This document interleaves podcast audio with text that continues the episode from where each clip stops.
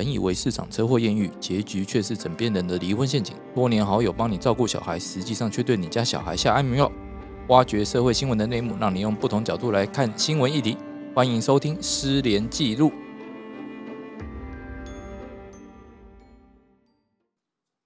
好，大家好，我是连瑞君连律师。大家好，我是施洪成施律师。那大家今天好今天有我们的特别来宾哦，安安安律师。大家好，我是来开会顺便 乱入的安律师。没有啊，今天我们可能会稍微开头，毕竟第一集嘛，我们要来点比较严肃的话题。哦，之前在雷公频道都太过太过放飞自我。那我们今天我们就先来聊那个呃，不知道大家之前有没有听过一个新闻，就是有一个老公哦，他老婆因为难产，然后变成植物人。那老公在照顾了五年多，真的受不了之后，去跟法院诉请离婚。哦，那后面法院准了，准了离婚这件事情。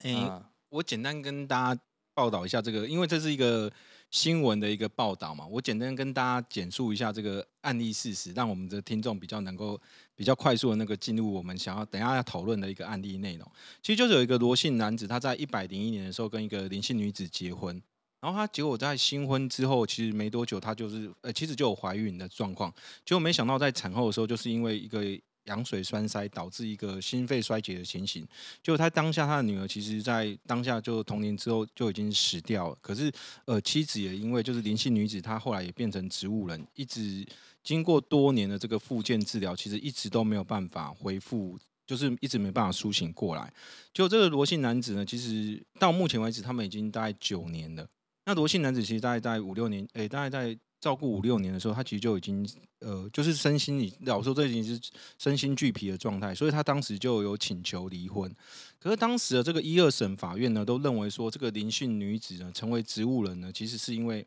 就是医疗的难产所致嘛，那是没有可以归责，就是林姓女子对这个婚姻造就是。呃，应该说他们不能维持婚姻的话，其实跟这个林姓女子是一个，因为她是一个意外事故，是没有责任的。所以当时就像这个罗姓男子这个请求离婚都驳回。那可是在，呃，就是一二审都判决罗姓男子败诉，一直到三审的时候，其实有提出一个在法律上来讲，一个针对呃，我个人认为是一个针对说所谓难以婚姻难以维持婚姻的重大事由的一个诠释。后来更一审的时候呢，呃，法院更一审的时候就认为说，这个林姓女子之所以成为植物人的状态呢，因为她已经没有办法确定说她什么时候可以恢复意，诶、恢复这个意识，确实是属于一个难以维持婚姻的重大事由，就全案就逆转改成说准予这个罗姓男子跟林姓女子离婚。那目前来讲，这个案例事实就是这样子。那那没关系，问我们先讲一下哈。一般而言呢、你离婚的话，我们会看的是哈民法第一千零五十二条的规定。那第一项它就是所谓的法定离婚事由，在这个案子里面呢、呃，那个妻子这一边哈，因为她是植物人的状态，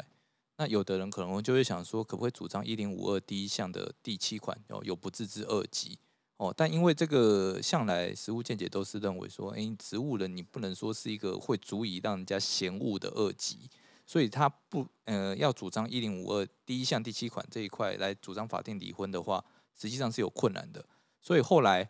呃他们用的是一零五二第二项，也就是说一个盖瓜的事由哦，只要说难以维持婚姻的。呃，有他只要证明到有难以维持婚姻的情形的话，那他就可以诉请离婚。哦，是这一块部分。那讲讲完这一部分，我们来讨论一些比较 深入的议题。对，就是可能一般民众他听到这个新闻，他一定想到一点，就诶，夫妻本是同林鸟。哦，那这个大难临头的时候，不是应该要一起共患难吗？呃，怎么好像是大家临头就大难临头就各自飞了这样子？那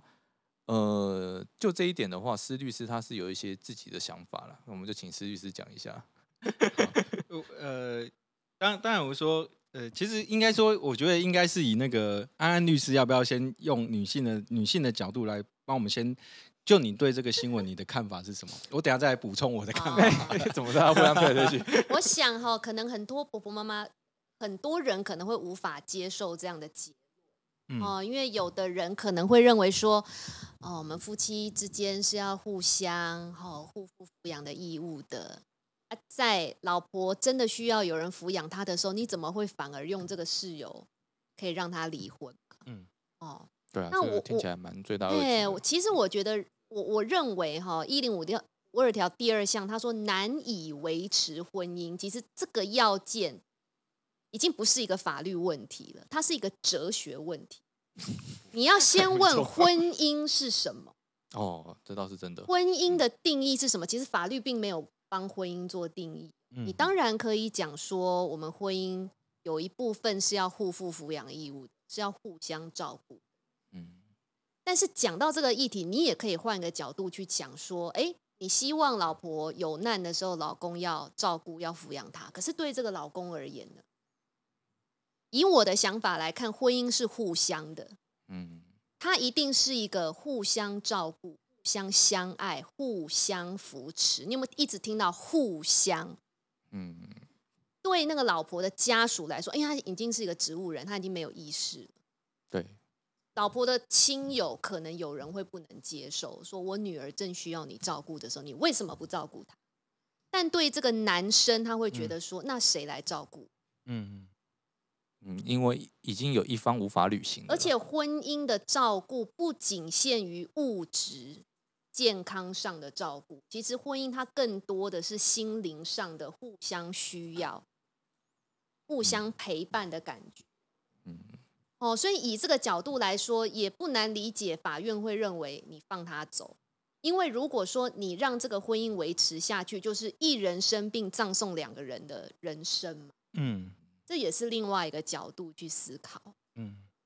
好。嗯，其实安律师的说法，其实就是目前跟一审法院，我觉得他的想法确实就是他的想法应该就是这样子。他认为就是说，既然呃，就是林姓女子她已经没有办法再对于，就是假如说婚姻是一个互相扶持的状态的话，事实上林姓女子这边她因为她呈现植物人状态，她确实没有办法再对罗姓男子或者对这个婚姻有任何呃要奉献或是付出呃付出心力的可能性。只是说，就我们会回到婚姻一开始最初，就像呃安律师说的，婚姻到底是什么？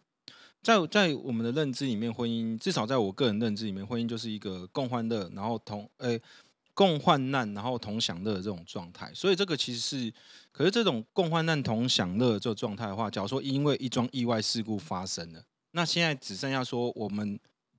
在呃，就是在比以这个案例来讲的话，妻子变成植物人的时候，先生，我们究竟是要对他赋予什么样的责任？我们是认为说，哎，你既然在婚姻当下，你许下你的婚姻的誓词的时候，你愿意照顾他一辈子的时候，这个东西难道是说，因为一个意外事故，你的誓词就会打折扣吗？还是说，我们是说，换个角度讲说，那我是不是真的就要照顾他一辈子？可是这辈子我可能就要被绑死在这个婚姻的枷锁里面。我会觉得这个东西是你怎么看待你对于自己的对婚姻的承诺，自己的责任在哪里？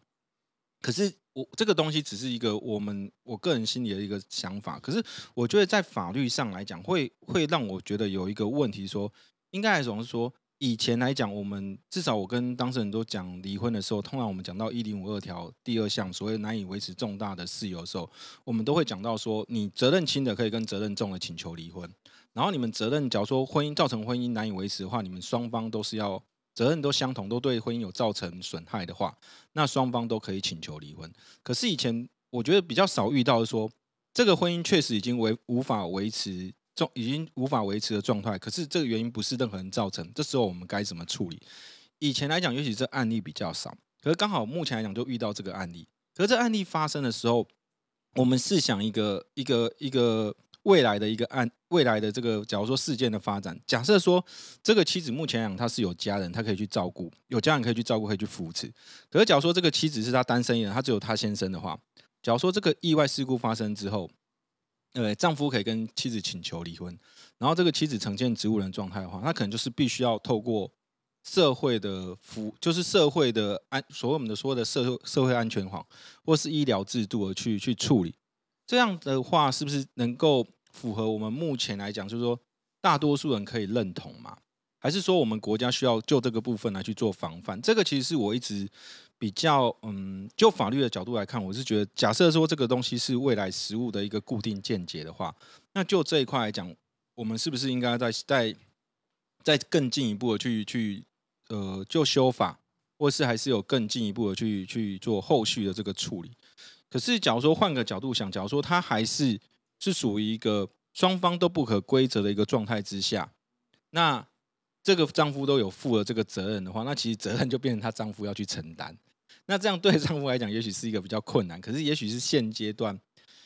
啊，现阶段也许在我们目前的状况之下，是一种解决的方式啊。不知道两位那个，我我这边的话，我是嗯觉得啦，就法律是一回事哦，然后实际上照顾那是另外一回事哦。我觉得是说没有必要要求一个不想照顾的人哦，跟他身为植物人老婆继续在一起，因为如果呃我因为这个婚姻而绑着，我必须要去照顾他，那好，我最简单一个结果就是什么？如果今天法院不呃就不准我离婚，好，那我最简单一件事情就是我随便照顾，反正我也有照顾，让他早一点走，早一点走，婚姻就自动解消。哎，这比较暗黑的想法这。叫道德风险，有点类似道德风险的。对，其实这是一个道德风险的考量啦。那或者或换一个角度想，我们讲比较美好一点，就是我今天就算离婚了，我也还是愿意照顾他。你为什么不准我离婚？哦，我就是不懂说为什么法律规定了人就会一定照做嘛？因为我们当律师的其实一定知道一件事情，就是法律规定是一回事，大家实际上会不会照着做那是另外一回事。就所谓的阴南面与实南面的差别。婚姻就是不能强求啦。对啦，婚姻、爱都是不能强求的，所以现在法院都不会劝和不劝离了。大家都你看劝离不劝和。你去调解的时候，如果一方表就表现了一副我就是离定，我就是对他没有爱了，我对他甚至有厌恶的感觉，调解委员不敢去调说你们不准离，对，通常都会去劝另外一方说，要未来五十年继续跟这个人过，然后他已经不爱你，你们的婚姻可能只会不是开高走低，开低走低。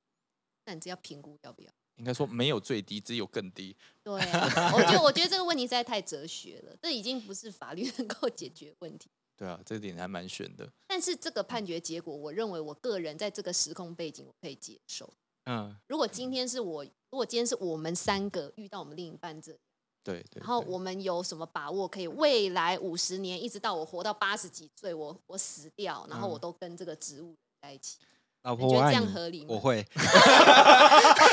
我跟连律师没有这个枷锁，所以我们可以大方的表 示。就是说，我我我要先讲，我先讲，哎、你我女朋友我爱你，我会照顾你的，不管我们有没有结婚都一样。如果以后我老公这样离开我，我可以理解啦。在天堂相遇，我不会骂他，没有，我我会跟他说辛苦你了，我不会强求你这么做。没有啊，因为因为老实讲，你刚刚讲到有，因为刚刚施律师也有讲到，就是说所谓的社会安全网哦，其实我觉得像以将来，因为我们不断的老呃人口逐渐老化了哦，那这种状况我觉得只会越来越多哦，因为今天只是呃它生产的时候难产羊水栓塞嗯哦，那未来哪一天的话，可能就是另一半老人痴呆了嗯哦，那你要一个老人去照顾这样老人痴呆的人。那嗯多辛苦。那变成是说，能不能就是社会安全网给更大的力量？因为嗯。变成是说，你 另一半都无法跟你沟通了，那你想想看，你整天跟着一个无法沟通的人在那边相处，到底有多痛苦？嗯。哦，这一点的话，我觉得法官也是体会到这个痛苦，才让他们两个离婚呐、诶对啊，可是假如说，这其实呃，其实连律呃连律师刚才讲的这个东西，其实之前有好像也是有类似这种，人家说是一个长照的悲歌，就是两个老人一直就是一个老人在顾照顾另外一个已经失智或是瘫痪在床上的老人，那到后面只会把这个老人家去拖垮。可是我是说，那那我们必须要回归到一个问题说，当然它一个社会安全网，可是我说，假如说回归到婚姻的这一块的话，那是不是就这一块来讲，我们对婚姻的所谓难以维持婚姻的这个重大事由，在我们现行或是未来的这个比较比较怎么说，这个时空脉络之下，我是觉得这个东西是不是，假如说按照两位的看法来讲，它是不是应该有个修法的空间？因为你所谓还是难以维持婚姻的重大事由存在的话，其实某方面来讲，就是假说双方都都一方一方只要遇到这种事情，比如说我需要照顾老人痴呆或干嘛，其实假如说法院不认为那是一个难以维持婚姻的重大事由，理论上你是不能请求离婚的。这个东西还是会持续在，可是它会变细诸在法官的见解上。对啊，其实这一块我一直很希望说改成就是哪一方想离就直接去提就好了，哦，甚至还不用经过法院，直接签一签就可以了。单方单方解消，因为没有必要说一定要两个人绑在一起。再来的话，这样就等于是维持一个自由竞争的状态，双方都有解约权。哦，那双方就会想要说，当你想要维持的时候，你当然就会努力跟对方维持关系。哦，那双方维持关系好的话，那就不会离婚，而不是说用法律制度来绑着两个人在一起。我们连约已经是个比较前卫的想法，其实我也觉得是这样。没有，就是连绿的女朋友在听吗？不要 这样，不要这样。没有啊，因为我我真的是觉得说，嗯，这样做哦，其实你去绑着两个人会好很多。哎，因为我们看太多就是一段婚姻关系哦，两个很痛苦的人在一起啊，不但害了自己，还害了小孩。哦，更惨是什么？两个家庭都拖下水。哦，那有没有必要做到这种程度？对，还是回归婚姻的本质啊？对啊，对啊，这个就我觉得这很难呐。婚姻这个东西，它虽然是身份契约，可是它跟一般的契约终究不同。对，我们会讲说，一般的契约签下去就都不不不可以随便去后悔。还是可以后悔来，没有那个是对契约法嘛？我我就如果以法律的观点，可是我觉得身份契约婚姻这个东西，毕竟跟其他的。契约关系不一样，它就是一个以爱为根基的东西，它是跟自由有关的东西。对啊，当一方他不爱了，他想要自由了，然后你跟他讲说不行，你已经进入这个关系了，你们已经彼此有很多义务的枷锁绑在那里。我推定你要爱他哦，甚至有的人会说哦不行，因为你们有小孩，你们离婚会让社会变得复杂，这也是一个歧视性、一个比较刻板的。想法，嗯，除非你认为有婚姻的人才能有小孩，除非你认为小孩一定要在婚姻跟父母同住在一个屋檐下，那个才叫幸福。那我能够理解说有小孩，所以你不能离婚。嗯嗯嗯嗯嗯，